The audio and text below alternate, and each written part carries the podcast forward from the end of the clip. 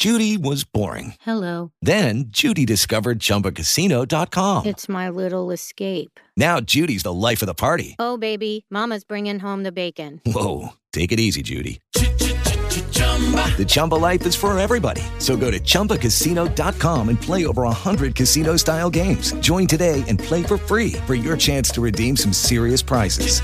chumba ChumbaCasino.com. No purchase necessary. Void where prohibited by law. 18 plus terms and conditions apply. See website for details.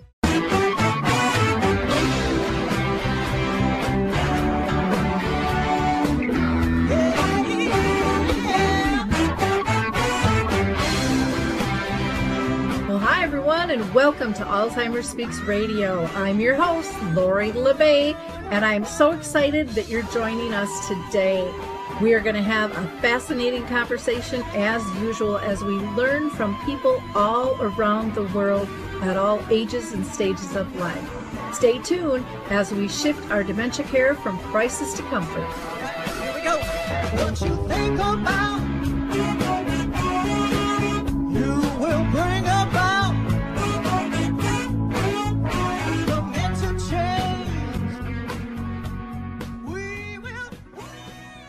Well, hi everyone, and welcome to Alzheimer's Speaks Radio. I'm your host, Lori La Bey, and I'm thrilled that you can be with us today. We are going to have a great conversation about dementia and really how to live brilliantly alongside it. But before I introduce our guests, I always like to mention our opening song, Clarion Call. It's by the Mark Arneson Band, and I'm so thankful that they let us use that. And you can download that on any of your favorite music platforms. Also, if you're new to Alzheimer's Speaks Radio, we're about sound information, not just sound bites. I know what it's like. My mom lived with dementia for 30 years, and that's why I started Alzheimer's Speaks. In fact, we just rolled out our new website, so please go there. We have a ton of free resources for you to access, along with all of our speaking and training and consulting and, and branding that we do. So go to and check that out. I also want to mention that the memory camp is open, and that will be August 15th to the 18th. And you can register by calling 715 479 8255. We are going to hear from the Adaptive Equipment and Caregiving Corner, and uh, then we'll be right back with our guests. I love the footbar walker, and let me tell you why. It is the option for my toolbox that I've been waiting for. Let's be honest, there are some clients who, despite our best rehab efforts, just aren't able to return to performing a sit to stand transfer on their own. Now I can offer my caregivers an easier, safer option that doesn't involve hoisting their loved one up from a sitting position. I don't recommend this walker for all of my clients, but I do recommend this walker for those caregivers looking for an easier, safer option with transfers. I would also encourage other therapists to add this walker to their toolbox. It's kind of like having my own mobile parallel bars for the client to pull up on. Whether it's a family caregiver at home helping a loved one with Parkinson's or dementia, CNAs in a long-term care facility assisting their patients, or therapists adapting to client and caregiver specific needs, we now have a very safe and effective option to offer in the Footbar Walker. Check this product out at thefootbarwalker.com. That's it for today from Adaptive Equipment and Caregiving Corner. Have a great day and don't forget, if you can't do it, adapt it. Okay, so we are back, and I can't wait to introduce you to our guest today. We are going to be talking about dignity for the deeply forgetful people. And our guests are Stephen G. Post and Reverend Dr. Jade Angelica. Both have been with us before, um, and it's always a fun, fun, interesting conversation. So let me just uh, give you a little bit of background, and then I'm going to go ahead and pull them into the conversation. So, Stephen G. Post is the founding director of the Center for Medical Humanities, Compassionate Care, and Bioethics at Stony Brook University, the Renaissance School of Medicine, where he also serves as a professor of family, population, and preventative medicine. He is an elected member of the Medical and Scientific Advisory Board of Alzheimer's Disease International and only one of three recipients of the Alzheimer's Association Distinguished Service Award. Reverend Dr. Jade Angelica is a Unitarian Universal Community Minister and a spiritual director, and she offers hope and inspiration to the Alzheimer's community through her writings and workshop. She even did a play. Um, Jade's most rewarding uh, ministry has been caring for her mother, though, Jean, who died from Alzheimer's in 2011. Well, I, I, just want to welcome you both to the show. I'm so excited to have you back. Um, you're both brilliant in mind, body, and spirit, and you offer so much to not just the community of, of dementia, but the world as a whole. Uh, you know, just the way you guys live your life and your philosophy. So I can't wait to be able to share more of your your work uh, today with our audience. So, uh, Stephen, thank you so much for joining us. Appreciate your time today. It's an honor. It's a delight. And Jade, I'm thrilled to have you back as well. Um, I think last time we did your play when you were when you were on the show. So um, as usual, I always like to start out by asking how you have been personally touched by dementia, if it's been in your own family or circle of friends, or if it's just work related. Stephen, I'm going to have you take that first, if you don't mind. Well, very much work related uh, and inspired by wonderful people in Cleveland, Ohio, where I was teaching uh, for many years. But my grandmother passed away of what was surely Alzheimer's although at the time they didn't really use the word much. It was senile dementia. And what I learned was really quite deep because I would go into the nursing home and I would do assisted oral feeding. This was actually before the era of peg feeding and feeding tubes and so forth. Uh, and what I found was that in that kind of ritualistic back and forth, uh, applesauce, bran, and so forth, um, there was a connection there that was very subtle. And, very, and occasionally she would surprise me and she would call me by name, uh, which I wasn't ready for, but I would speak to her as if expecting an answer. Mm-hmm. And there was just a lot of back and forth. And so I, I knew she was there. And sometimes I could just see in the shining of her eyes that she enjoyed having little Stevie around because I was her favorite grandchild, I must say. And she was a wonderful woman. So uh, even though she was deeply forgetful, and I don't use the word dementia much, mm-hmm. uh, she was deeply forgetful. Um, uh, she was still there, and I never doubted uh, that fact that underneath the silence or whatever it might be, uh, Grandma Post was still in town. Well, I love I love that you were so in tune to that and understood that so quickly too. Some people I think never never pick that up because they're so in the throes of the loss and been told that it's impossible and so they you know they don't look they don't look for it and you know you don't find what you're not looking for a lot of times as well you have, you have to be a noticer exactly exactly that's that's my my theory, you have to really be a noticer. And if you can notice, it can uplift your spirits and you can do better things. Exactly. Jade, how about you? It very much started out for me as a personal experience with Alzheimer's disease um, and grew into a profession. So, um, Alzheimer's runs in my mom's family. Both of her older sisters had it and died from it. And so, when my mom was diagnosed, I wasn't actually surprised, but I was very frightened. I was very terrified, didn't quite know what to do. And um, I actually am a noticer, hadn't thought about it in that way before, but I entered into the experience noticing and paying attention to things that worked.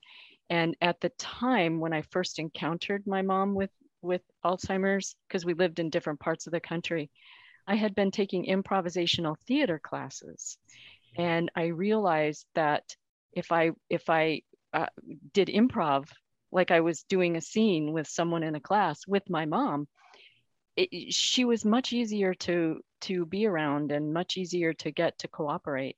So I started integrating that into my into my uh, interactions with her and then I, a professor of mine, gave me one of Stephen Post's early articles called Alzheimer's and Grace. So he, Stephen was one of the first authors that I read. Um, he, his work resonated exactly with my religious tradition and my own approach to the inherent worth and dignity of every person.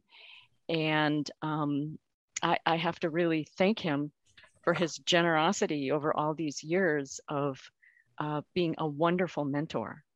And so, um, you know, my work is in the world, the area of spirituality and Alzheimer's disease, and also caregiver education. I do education programs now for caregivers about learning to communicate and connect using those um, improvisation techniques.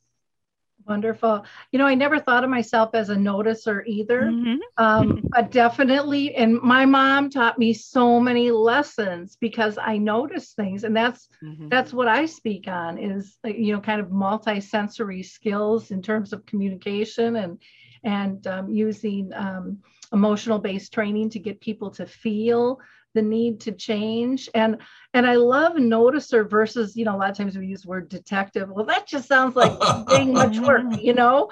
And you know where you really have to hunt it down because mm-hmm. things are so subtle and they're so easy to see. And we all observe these things in in the rest of our lives. And why we kind of tend to turn the switch off when it comes to someone who's ill. And go ahead, Stephen, because you've got something to say. well, well yeah, I mean, well, well, I, bar- I borrow the word noticer from Larry Dossey, mm-hmm. who writes about premonitions and synchronicity. And he says you have to be open to these things in your experience. You have to notice them. Some people choose not to notice them. But I'll tell you, the word dementia doesn't help much. Mm-hmm. It's a purely medical term dementia, a decline from a former mental state. And it invites us not to notice. It invites negative metaphors, husk, shell, gone, absent, and so forth. Deeply forgetful is a much more inclusive concept. And you know, I have moments like every senior professor does out in the parking lot when I have to ask a medical student, do you have any idea where I parked my car today? Now, I know I'm really in trouble if I have to ask a medical student, do you know if I drove to work today? but, you know, we have to recognize um, that um, we need more inclusive language. And deeply forgetful is almost to be honest, getting to Jade here, it's almost a mystical concept. It's a very spiritual idea that somehow we all have those moments and there's more continuity than we think. And it's not them, the demented, versus us, the non demented. You know, it kind of ebbs and flows a little bit. Obviously, you know, you get on and you have a diagnosis of Alzheimer's or some other illness that causes dementia. Um, and that's that's a more significant problem. But but we know what memory is. So, You know, we know we know what it is to have a memory lapse of some major proportions and be embarrassed by it. So it's not alien to our everyday experience.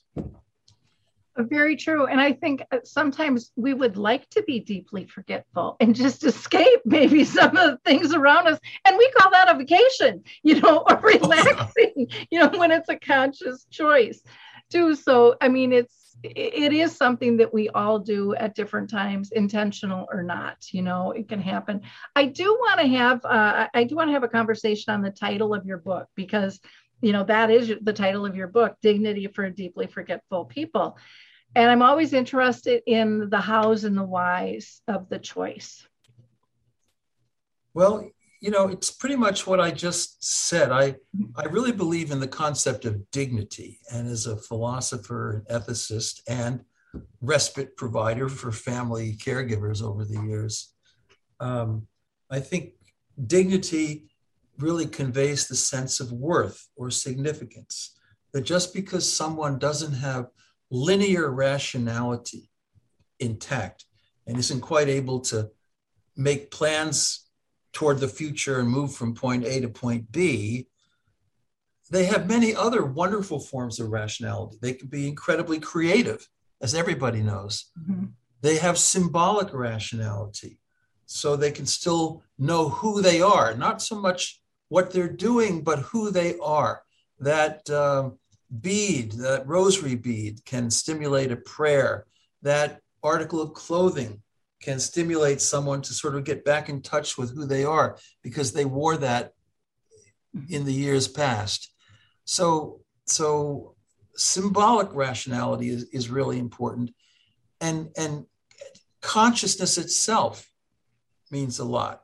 So I was in I was in Bangalore uh, five years ago and uh, doing a talk on dignity for deeply forgetful people at the Indian Institute for Advanced Studies, and in the back of the room came surprisingly His Holiness the Dalai Lama, and he put his hand down on the table in the back of the room, pretty pretty pronounced, and he said, "You know, there's no reason to to respect somebody less because their memory is compromised. It makes no sense. What really matters is their consciousness. They can still be conscious of the beauty of the world around them. Uh, they can smell the apple pie. Uh, life is still rich for them, and that's what matters. And so, dignity is such a bigger concept than Western philosophers have come up with. You know, they've all said you you really count as a human person if you have this linear rationality. But you know, I got to tell you, a lot of times, especially when I get up in the morning, or you know, I I don't have much linear rationality, and when I'm asleep, I don't either. well, and you know, the other thing when you're when you're talking about that consciousness and and the Dalai Lama, I just love him, but you know, I just think in terms of when I talk with people with dementia, they mention to me all the time that even though you know some things might be slipping with with their memory or you know cognitive abilities their other senses have heightened and we hear that with somebody who's blind or hard of hearing and yet it's still really poo-pooed in this industry that they can take all of this in and still have great emotion and connection to what's going on and even be deeper mm-hmm. because they get freed. Sometimes the goodness in their hearts is disinhibited. So in the book, I talk about Willem de Kooning, you know, the abstract expressionist, famous for pictures portraying anxiety and the intensity and the and the depression of modern times. He becomes deeply forgetful. He's diagnosed at Cornell Weill uh, hospital. And for 14 years, he's in a loft in Greenwich Village and he's got an assistant with him. Mm-hmm.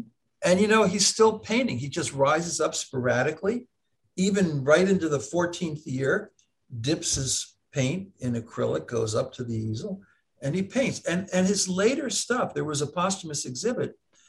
I actually like it better than his early stuff because he got away from that sort of, mm. you know, battering and and and uh, animosity that was so characteristic of his earlier years. And he looks his paintings are a little closer to Georgia O'Keeffe. You know, he's in, he's he's closer to the spirit of nature. He's noticing things I think in his environment that probably he was too busy or too nasty to notice before. So yeah. he was disinhibited. That's okay. Yeah, that's and again, that's what I hear people say too. Colors are brighter, sounds are more vivid, you know, all of that. And I love when they say to us, you know, stop trying to keep me busy and just sit down and relax with me. Take in the moment, you know, and and Jade, I know you see this too in terms of of your work with people. Do you have comments that you'd like to add in terms of consciousness and ability and, and just art in general. I mean, I, the beauty that comes out when the ego has left the building and people don't really care what anyone's going to say anymore because they're just into what they're doing is so profound. Um, that that is absolutely absolutely the truth, and I know that. Uh, I just want to make a comment about consciousness because the way Stephen talks about this in uh, Dignity for Deeply Forgetful People opened my eyes when he brought up the difference between, you know, consciousness and people who are in a vegetative state. Mm-hmm. So people with with uh, uh, Alzheimer's, dementia, anyone with deeply forgetful symptoms, they're not in a vegetative state. They're mm-hmm. conscious. They're conscious. They're not able to express their consciousness in the same way that maybe they were before, the same way that we do, but they are conscious. And um, I, I know I had all kinds of experiences like this with my mother, that she was able to do things that people didn't think that she could do just because they weren't taking the time to give her the opportunity. Mm-hmm. And you know, one of the thing, one of the stories I like to tell is when I first I, I moved from Boston to Iowa, where I am now, to be with her because she was in a care center with Alzheimer's all by herself. Mm-hmm. And so I I came into the care center. I'm a spiritual director, so I'm trained to notice, and I went into the care center looking for God. Mm-hmm. And what I found was phenomenal. But early on, when I was there, I was walking with my mom and we went to the elevator. And I said to her, you know, push the button down. I was trying to figure out what she could do and what she couldn't. And I stood there for quite a while. And then I saw her little finger tw- start to twitch. And then she very slowly raised up her arm and she pushed the button with the down arrow. So she knew she was very conscious. We got into the elevator and I thought I'd keep trying this. And I said, okay, push the button one. Finger comes up, pushes the button one, and down we go. So I was learning, just discovering all these things I just didn't think were possible, um, that they were that they were there, that she had all these abilities, and it was up to me to draw them out. And oh, what a wonderful time we had doing that. Well, and how fun for you to see, but how empowering for her to be oh. asked to participate and and you know to uh, to be able to complete that task. You know, just to just like you would normally. And and I think we live in such a fast-paced world. If somebody doesn't do it in a nanosecond, oh, get out of my way. Let me just do it, you know. And we we barge in and then we just don't ask again because we're so impatient these days.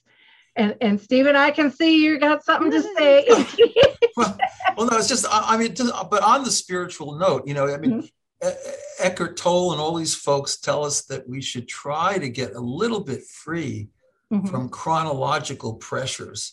You know, uh, I I have to get up early in the morning and meditate and pray. And then I come into this building and I run a department and a center, and you know it is just Johnny on the go, and um, and I long for the present. I long for the moment. I long to be in the now, and when I'm around individuals at at the VA um, nursing home, which is just down the street here, um, I can't help but be in the present. I, I'm in the pure present. I mean, it's not that they don't have connections with their past, and they do, and that's an important thing to note and to and to observe.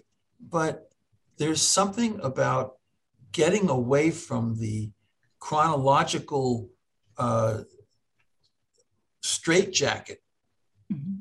that really limits our ability to to see and to hear and to notice and to capture the value of life. You know, I love that term chronological straitjackets. Jade? Yeah, I just I just want to add that that the power of now, which is the Eckhart Tolle book that maybe Stephen is is um, referring to, that was the experience I would have with my mom because people with dementia are very present in the moment. You know the moment at hand is really all they've got going on. And so we can join them in that moment. So i would go to the nursing home. I would be there maybe three or four hours and i was totally present in my mom's world totally present in her experience with her and with all the people who had dementia. And when i left there i felt like i'd been on vacation. Mm-hmm. i wasn't worried about a thing. I was just very very present in in what was happening during those hours. And that was another thing i noticed. Wow what a surprise. So that's one of the things i really invite caregivers to to pay attention to is you can join the people with dementia in their moment and be there completely and it can be a marvelous experience in a lot yeah. of ways peace and joy. I remember when I was younger, I used to work Mhm. with developmentally disabled, and my mom would go, You have the patience of Job with them. but with the rest of us, not so much, you know, because then I was back to my, you know, boom, boom, boom, boom, boom, get everything done. And when I was caring for my mom, it took me a little while because, you know, I was a real estate agent. So you're on call really 24 7 was Yeah. stuff um, to put my pager down and turn my phone off because I really thought the word, world was going to explode if I just was quiet because I was so used to being so busy. So that took me a little bit of time, but then it was like, gosh, I got to the point where the safest and the calmest place to be was sitting next to her in silence Mhm. and just and, and and then you know you kind of want to slap yourself in the face going how much of this did i miss and for what? Mhm. for what? To feel that kind of safety and that kind of comfort. Same like when someone is um, shadowing somebody. You know people are like i just want to go to the bathroom and have some privacy and i mean they do it with a two year old and they do it with someone who's who has dementia as well. And you know i try to get them to understand what a gift you are to them and i i have a picture of um, snoopy and charlie brown and and who was the little one with the with the blanket i can't even remember Lioness? Linus has this little blankie. I'm like, you are, you are their blankie. You give peace and joy and safety. That is an honor to be able to give that to anyone and to re, you know, it- when you look at that in a different light, then it's like, gosh, how, how lucky am I to be mm-hmm. part of this? You know, it really changes perceptions and i think that's one of the biggest things that we struggle with is is changing all of the fear-based mantras that have been taught and pushed out for for so many years that there is love and joy but it's up to us to find that and so many times we're looking at the the loss or we're looking at the fear of the future and you know the only time we can identify joy or create it is in the moment. And we give that up. And yet when we ask people what do they want? Well of course out of those three things i want joy. Well then do something about it you know? And it gets back to that whole saying of you're always going to get what you got if you you know if you don't change the way you're doing things. And that's what i love about both of your philosophies in the book and the work that you put out is you're really you're you're you're really trying in a very easy compassionate way going it doesn't have to be this difficult on any of us So I have a con- there's a concept in the book that uh, I actually made up in 1994 in the medical school at Case Western. Hypercognitive values. We live in a culture that that that abides by hypercognitive values. And so when anyone doesn't quite measure up, and that includes productivity, then we devalue them. And if you're in Germany in the late 1920s and early 1930s, and there's a chapter on this, people who are deeply forgetful, um, they are labeled as life unworthy of life, as useless eaters, and and you you go directly from that language game. Remember Martin Luther King, who spoke about the beloved community. He also said, the beginning of the beloved community is in language. Mm-hmm. You have to have the words to let deeply forgetful people enter into the beloved community. Dementia don't do it. So what they did, they had a program 1939, you know, T4, Tiergartenstrasse 4, and they took 70,000 people out of institutions and asylums. Half of them had cognitive developmental disabilities, half of them had dementias of various forms. And they let them freeze in the hypothermia experiments, in the snow, in the ice, just in the cold, frigid air of night. They had no reason for this except they wanted to know when it would become futile to send rescue teams into the North Atlantic to perhaps save a downed pilot. But uh, you know, it was terrible. Then they would bring them back into the uh, asylums and they would thaw them out at different um, heat gradients. And after about a year, even the German people got sick of this because they realized, you know, these are not the typically discriminated against groups. They're not Jews or Polish Catholics or gay people or people of color.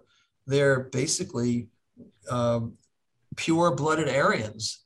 Mm-hmm. And, and this is what we're doing. So they stopped T4, but the very same investigators went right to the death camps of Dachau and Auschwitz, and they continued the hypothermia experiments. And so the point I'm making is that you need the language. That's why, you know, so much of this book is really in the title. Dignity, not for people with dementia, but dignity for deeply forgetful people. Mm-hmm. And then, you know, how caregivers can meet the challenges of Alzheimer's disease. But those concepts of dignity and deep forgetfulness, those are the key teachings what do you what do you say to someone who is is living with a form of, of dementia that says but i'm not deeply forgetful you know? I you know i'm i'm in the early stages. What do you say to someone who says that to you? Well smile. Smile mm-hmm. and, and and have a good conversation with them and ask them how they're feeling and what you can do together and that's not a problem. I mean there's a certain amount of uh, I guess, uh, denial to some degree that goes on, but people may not even be insightful in the least to some so-called objective loss of memory. Mm-hmm. Um, uh, they, they, in fact, in fact, they can get quite far along, and and uh, still lack insight into the mm-hmm. fact that they're not driving well, or whatever, you know. Yep. Uh, that's I, I I'd like to just add that's one of the things um, Tom Kitwood did in his studies that the very top of the list of signs of well-being with people with dementia is dissent. Mm-hmm. And so there would be as an example of that, you know, oh, I'm not deeply forgetful. Mm-hmm. You know, I'm doing just fine. And, you know, celebrate that. Ex- mm-hmm. You know, that's dissent. We don't we don't want to give them medication. We don't want to give them reality orientation. Just want to say, oh, okay, great. You know, I'm glad you're doing well today. Well, and how nice to know there's a movement that if it progresses, I'll be cared for better. Mm-hmm. I mean, you know, looking at it from from that angle too, I get I get frustrated with all the terms. I mean, you know, it's white matter and it's neurodiverse, and it's like it, it seems like all these words keep sidetracking the conversation and confusing the public. And I feel sometimes like we're a dog chasing our tail with all this because it's re-educating well that's really the same thing as this. They just changed the term you know in in some ways or they've they've changed um, they've changed the stage you know or they've they've changed it for insurance reasons or whatever it might be. But bottom line is what people really care about is how are they going to be cared for? That's right. Well and yes and all of the language um, are, are, is terrifying people. Mm-hmm. Absolutely terrifying people. And so um, that's part of what I think needs to needs to change as well because that's why I think a lot of times loved ones and friends veer away from people with dementia is because they're scared. They yeah. don't know what to do. They're afraid they're going to get it. They can't even really right. think about it. Don't want to read a book. Um, it's just really scary. And if you look at it as I think what Stephen is talking about is a spectrum of forgetfulness. Mm-hmm. Like we're all on this spectrum somewhere along the, the line. Yeah. Well, and that's that brings up a great point too in terms of being on the spectrum because I, I think of you know with my own mom, and I didn't realize I did this, but I I held her at this pillar state of who she was and i wanted i wanted her to be that until i mm. saw this picture of my my folks on my wedding day and and then I thought, how unfair is this? You know, and I then I start reminiscing about, you know, we called and we said we were getting married and we were all excited. We hung up the phone and my mom calls back like 20 minutes later. She's got the hall of the church and the menu all figured out. And mm-hmm. she was still having some issues at that time, but it was very early on. But she was organized and she loved to celebrate life. So as I'm digging through the, you know, the big plastic bin full of photos, and I see this picture, I'm thinking about that. I'm thinking, how unfair is that? That I I still want her back. I'm still, even though I I say I've accepted it, I still yearn for that in my art, you know.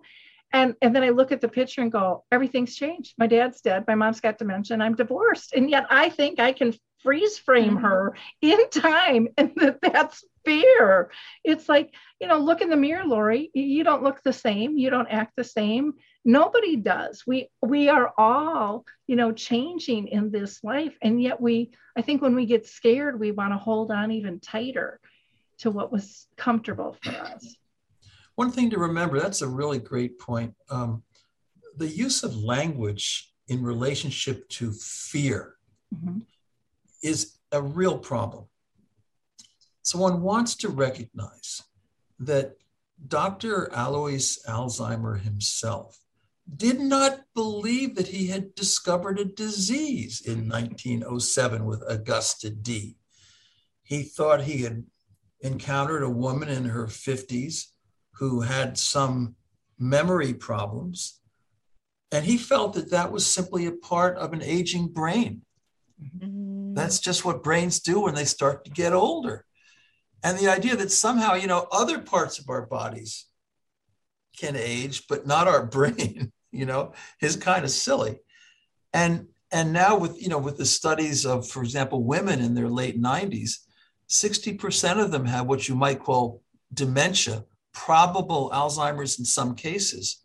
But you know, we have to recognize that this comes with the territory of being human. Mm-hmm. Uh, and I truly, I truly um, think that we we we need to reconstruct our view of again, it's this them versus us mentality where we're thinking it's a medical model somehow. Much as I work in medical schools and and love doctors and love medical students and every day I'm surrounded by them, thank heavens.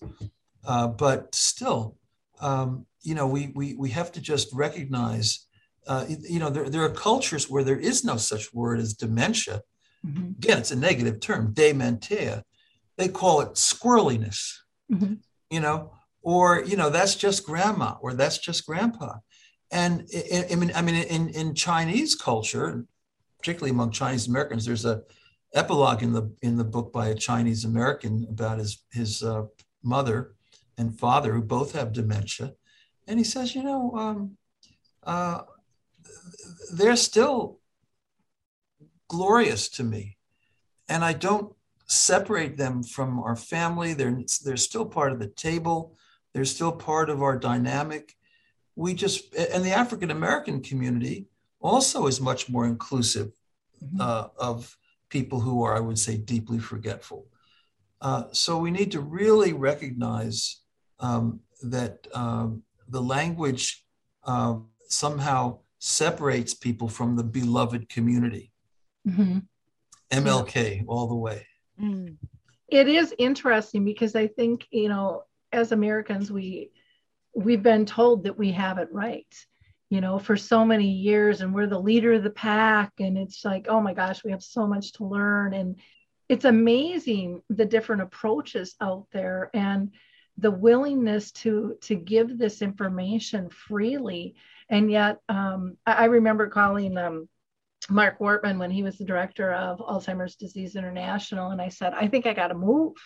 Mm-hmm. He's like, well, why? And I'm like, they don't get it here. I mean, just mm-hmm. nobody gets it here at all. And and he burst out laughing. And I said, Marc, I am serious. I, I am banging my head up against the wall about talking about dementia friendly and changing the culture and the whole nine yards. And this was back probably 2010 because I stepped into this about 2009. And he goes, You really don't know why, do you? And I'm like, I don't have a clue. And he said, Lori, he said, over here, we approach things from the greater good. And people left here to start America to be proprietary. And, uh, you know, like I was telling them, you know, when I got this information on memory cafes and dementia friendly communities, nobody wanted a nickel, nobody wanted a dime. People wanted to actually change the verbiage and take their S's out and put our Z's in and and and do it for free. And I, I remember sitting back going, wow, how cool is that? Yes. We need that over here. And and even with you know, the work I do now with uh, Dementia Map is really interesting because people will say, well, I just need my local resources. And I'm like, no, you need global resources. Granted, if somebody needs a, a physical place or a clinic or you know home health, they need something within the community. I said, but there's so much out there to help. And and they're like, well, no, we're fine. And I'm like, you know, we wouldn't have dementia friendly communities or memory cafes if it wasn't for other countries. And then they their mouths drop open.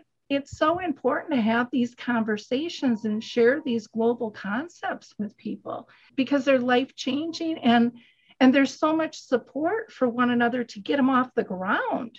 And a lot of times i think here and correct me if i'm wrong but th- this frustrates me. Maybe it doesn't you guys so please speak up if if not. But we're so used to everything being in this nice little neat little box and this everyone has to meet the same criteria Yet every community and every family is different. And, you know, we put this structure in there and we tell them this is the only way it can be. And we shut down creativity in terms of really expanding and meeting the needs of the person and the family and the community. And, you know, that creativity also reduced a lot of costs. And people are willing to participate um, and volunteer their time when they feel their part. And so this conversation about dignity is so deep in my heart. It's just so important. And I, and I know, Stephen, this has really been your life's work and, and Jade, yours as well. I'd just oh. like to add something about language here, um, because I think some of the language that we use in, in the United States about disease um, is war language, is battle language you know, you've got to defeat this and we're going to conquer that. And part of the problem with the dementia diseases is that they can't be conquered. They can't be, you know, they can't be beaten. And so we end up in this hopeless place. And we end up in this place where, you know, we're throwing all kinds of money at uh, pharmaceutical um, uh, research Whereas what we need to be doing is more of exactly what you were talking about, Lori, that's coming to us from other cultures. That's the basis of Stephen's book. That's the basis of my work. So instead of focusing on cure, we're all focusing on healing, which is that spiritual concept, which is being with the people with dementia, you know, loving them, being kind. Stephen really stresses kindness, um, patience, I, I'm convinced that this disease is among us so that we can learn to be more compassionate people. Um, but I, I feel like that that we're going to defeat this language is really part of our downfall. Yep. We'll have a cure in five years. Yeah. We'll have a cure yeah. in five years. We promise. We better. Yeah. yeah. Beautifully stated, Jade. Thanks. And the other, just and also in response to Lori's nice line of discussion, you know, um, we we suffer uh, an illusion in our American culture. I love America, uh, but we emphasize independence and invulnerability. And you know, when you really look just descriptively at life, when that baby comes into the world, it's completely vulnerable. It's completely dependent, you know. And and and by the way, it, it has no memory, maybe a little emotional memory there.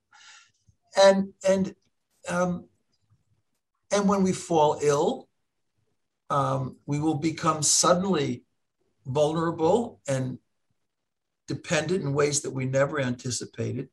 And as we grow old and older and older, um, we just naturally move into this zone. And so somehow or another, we need as a culture not to fight, and I'll use Jade's language there, not to fight against vulnerability, not to fight against dependence, but to recognize that that's the fundamental, ultimate reality of the human condition, period.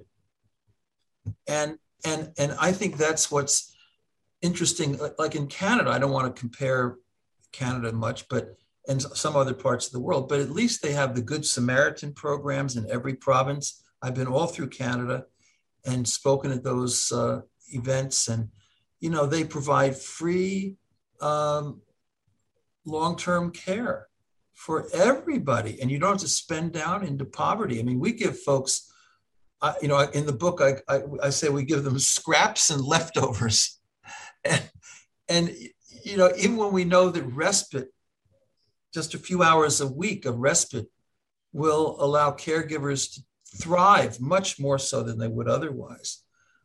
Our leaders say we can't do that because it's something that's not affordable. We have a healthcare system that will rescue anybody from death. We will do anything. I mean, we, look at the intensive care units I hang out in every day. Unbelievable, you know. Uh, we'll rescue anybody from death, even when it's really completely ridiculous but we don't do the kind of basic care. And it's because we don't understand vulnerability and dependence. You know, I think one of the things too, when you talk about vulnerability, you know, to me that that goes to authenticity.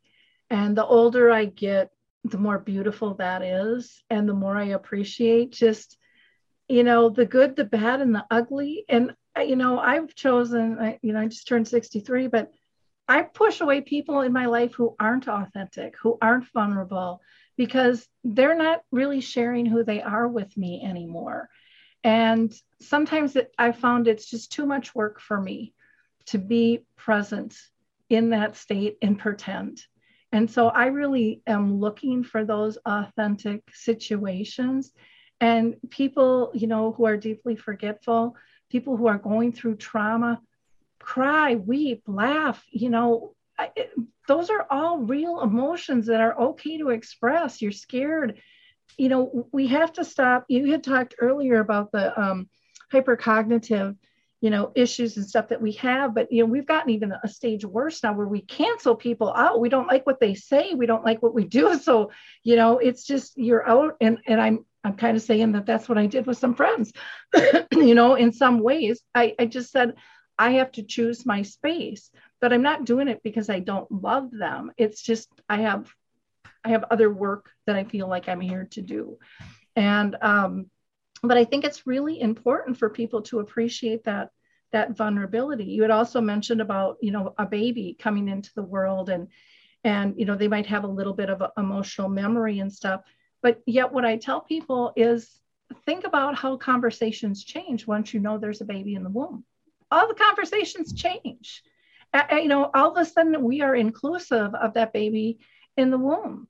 And yet when someone is is sick, we we like push them away and, and try to forget them. I'll never forget analyzing even my own situation with my folks. My dad had brain cancer, my mom um, had Alzheimer's disease, and I had two packs of friends and I didn't even know they were different. I had lots of different circles, but they kind of fell into two different packs. And one asked how they were doing because they really, really wanted to know. And the other pack asked because they wanted to give me permission to never go visit them again because they were mm. so uncomfortable with what to do or how to help or what to say that it was like, it will just be easier, Lori, if we don't have to deal with this. Mm-hmm. You know, I want to, I just want to say something about what you said about the baby. Mm-hmm. You know, baby, a baby comes into the world and people change their language and they, you know, they include the baby. But the other thing that people do when babies come into the world is they willingly change their lives. Mm-hmm.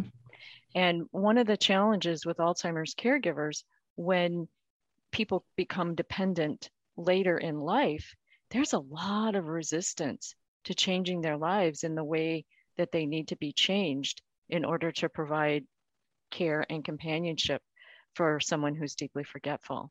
And um, I see that a lot with couples that the, the, the caregiver will be furious that, you know, we've just retired and we were planning on RVing all around the country and now this, you know, and there's that resistance, that anger um, the denial that people need to get beyond. And studies have shown that acceptance, like a radical acceptance of reality, a radical acceptance of what is, is the best coping technique that will relieve caregiver stress. So it's, you know, I can happily change my life when a baby comes, but I can't happily change it now. Mm-hmm. And if we can encourage people, you know, to change as change needs to happen, their lives and the lives of the, the deeply forgetful people are going to improve exponentially. Yep. Let go, let God. Yep. And move forward. Mm-hmm. That's for sure. Stephen, was there anything that you wanted to add? No, I think that was a very beautiful statement. It really was. One of the things I, I do want to talk about end stages and the ability of, you know, dying with dignity. I, I know that that's a really tough, tough topic for many. I I encourage people to go to compassionate care because they have a, a, wonderful addition that people can use uh, for their healthcare directives on that. And people go, well, I don't, I don't believe in that. And I'm like, what this does is it makes you think. You don't have to just have dementia or be forgetful, having cognitive problems. You could have a stroke, you could be in a car accident, and these issues are going to come up, and it makes you think about them in multiple levels. So if this happens, this is what I want. If this and this happen together, maybe I want to change that. And if this, this, and this happen, well, then I want to look at it. I want you to look at my life differently. And, you know, that's my my preference. I'm always a girl that I always like my options. I don't know if I'll use them, but I like my options. So, um, Stephen, I'd like to hear your thoughts and then Jade's. Well, you know, I, as a medical ethicist by by profession, and I've been running all around the U.S. for the better part of 30 years doing workshops in these areas. Uh, I would say, first off, that all of our research indicates that 95 plus percent of older adults interviewed and asked this simple question Were you to be struggling with dementia? Mm-hmm. Would you want any medical treatment whatsoever that would extend your life. 95 plus percent say no. Now, it doesn't mean that there aren't exceptions to that. I can appreciate those exceptions. But the bottom line is that they're saying they don't even want to be treated for um, diabetes, if they have uh, chronic cardiac problems, which can become very elaborate now with the support, the technology, and so forth. They they don't want to be treated for that. If they have an underlying uh, cancer, uh, they would uh, want to be kept comfortable if they needed some palliative uh, treatment, but they don't want anything that is purposefully life extending. So they want to die without a tube or a needle or anything in any orifice, natural or unnatural, I can say that. And when I was at Case Western, one of my one of my friends there was a a GI surgeon in Rainbow Children's Hospital. In 1979, um, he invented the feeding peg. You know, because he thought that young children who had problems swallowing needed something that wasn't going down their throat. And that was appropriate. But in the year 2000, Dr. Gauderer wrote a beautiful essay in the Journal of Percutaneous Endoscopic Gastrostomy, PEG tubes. And he said the thing that he was most saddened by is that in 1985, feeding pegs were introduced into nursing homes. Mm. And not only were they introduced into nursing homes, they, they, they meant that nursing homes would fire a lot of the staff who were actually pretty well trained. I was trained in this as a kid, pretty well trained in assisted oral feeding and knew how to make it work. So, you know, and if, if you use a feeding peg, you don't get even an extended life if that's your goal, because you'll have the, the pneumonias, you'll have uh, the, the people pulling their tubes out because they don't have any insight into what that is and they're restrained. And then they're sitting in excrement and they get infections. And so the best thing to do is die naturally. And and and we just have to do that. But there's so much inconsistency regionally, state by state, nursing home by nursing home.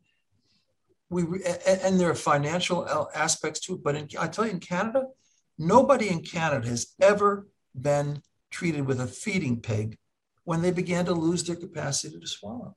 It's never happened. They don't do it. Well, it's interesting, and I think you know with the survey too, and and I could be wrong, but I think so many people still think end stages when they when they hear dementia, Alzheimer's, they automatically go to end stages. And I think of my mom who lived with the disease for 30 years. She had a lot of quality of life in that time. Yes. And, and I'm not and I'm not trying to change anybody's mind one way or the other, but I think people have to be more educated on probabilities and understanding that everybody goes through this process a little bit different and we have to dig deeper in terms of what is quality of life for us. And i for the life of me i can't understand why that's such a scary conversation because i you know i want people to honor my last wishes. You know i want them to know and they're not going to know if i don't tell them. And i you know and i know what it's like to have to make those decisions for somebody who hasn't told you? And the the guilt and the suffering and the double guessing and the all of those types of things and then everyone else's opinions. It's like this should just this should be taught in school as far as i'm concerned in high school.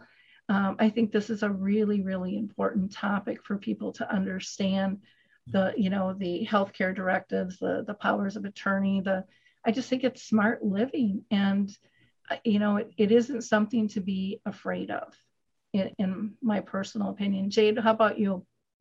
Well, one of the things that I witnessed um, being in a nursing home every day for four years, uh, I witnessed a lot of people with um, Alzheimer's, with dementia diagnoses of various kinds. I witnessed them dying. And um, I can't remember any of them being on feeding tubes. Uh, it could have been possible. But what I noticed was that it, it was a very natural process, is that they leaned into the process of dementia, not having that cognitive awareness that, oh, I'm dying, but just, you know, experiencing whatever was happening in their bodies and um, you know it's it's challenging for a family member to be companion with that and to you know to not want to do something to fix. But um, i had the benefit of reading one of stephen's earlier books so i knew that we weren't going to do any you know any feeding tube and we weren't going to do any um, uh, great uh, treatments. Um, mo- the most we did was an antibiotic for a urinary tract infection because we wanted to keep her comfortable.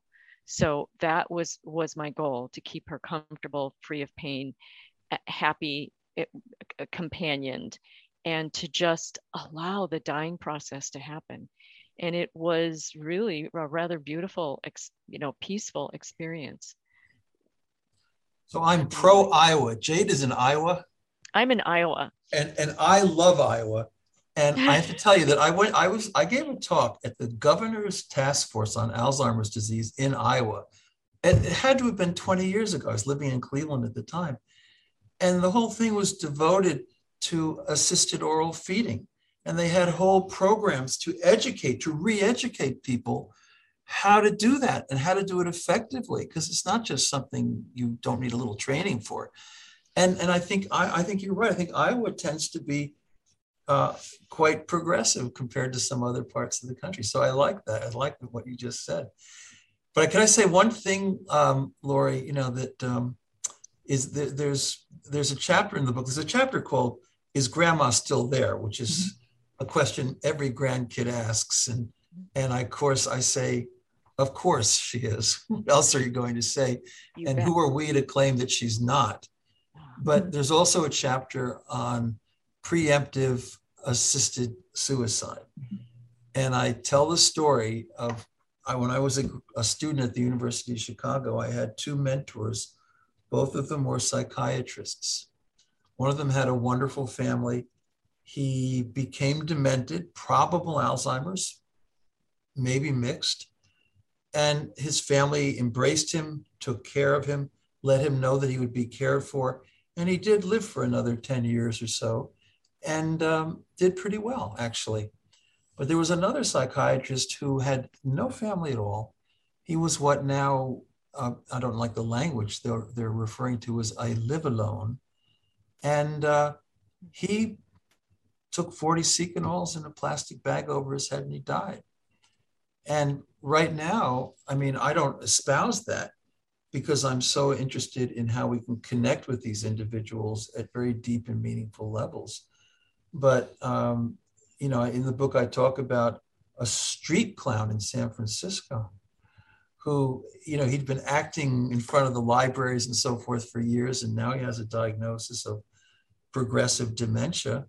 And he determines he has no family members, no loved ones, no one he can really rely on or entrust with his future to kind of chaperone him through the medical technological morass.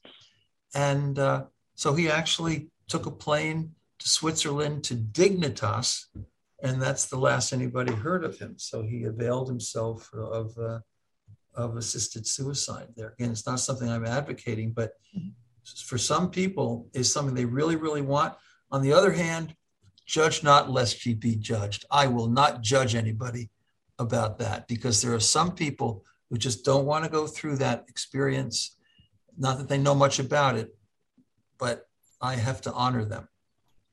Yeah, we did a show several, oh gosh, I mean, several, several years ago about that. And we had people living with dementia, we had care partners, um, we had physicians.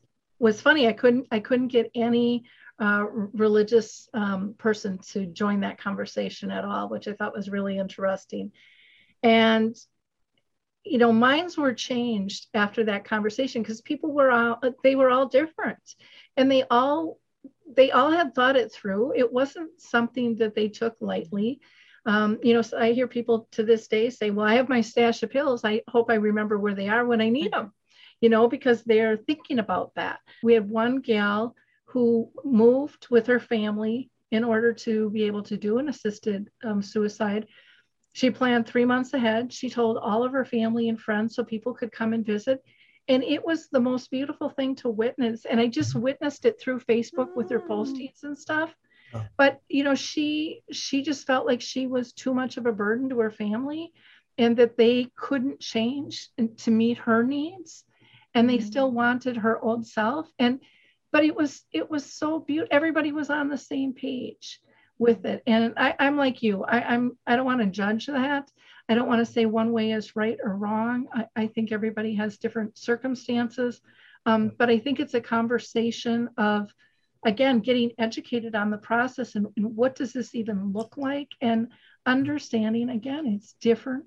It, it, it's different for everyone and there's still bullying that goes on with many people living with dementia, with people saying, well, my husband didn't act like that, or my my mom wasn't like that. You're faking it, you know, for these people who are living with dementia and strong advocates out there. And they're like, you have no idea what this takes me, you know, to do to get up on stage. I'm down for the count for two or three days because I pull my energy together because I'm passionate about this. And and people just really don't understand the process of of the mind and the body and and the soul and and their particular situation in life. So um, thank you for for bringing up this topic. I think again it's a it's an important one um, to be had. And, and again, we could talk all day on it. People can reach out to Dr. Stephen Post uh, by going to a website called unlimitedloveinstitute.org. And it's Stephen G. Post, Stephen with the PH. Oh, you're right. And Jade has a great website. Yes, uh, healingmoments.org or jadeangelica.com. And people can also email you at, uh, it looks like jadeangelica at gmail.com. Thank you both for being with us today.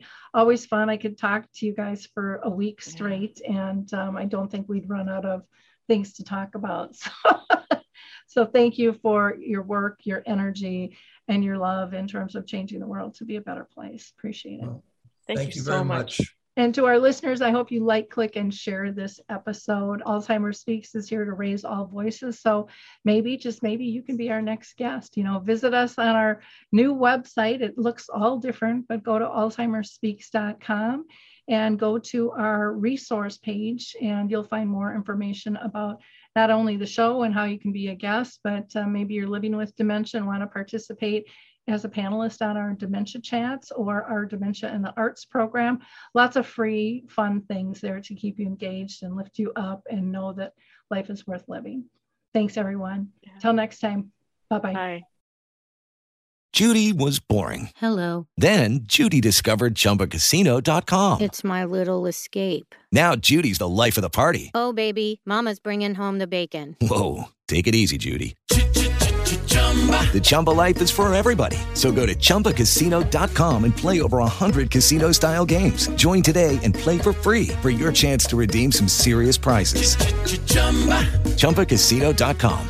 No purchase necessary. Void where prohibited by law. 18 plus terms and conditions apply. See website for details.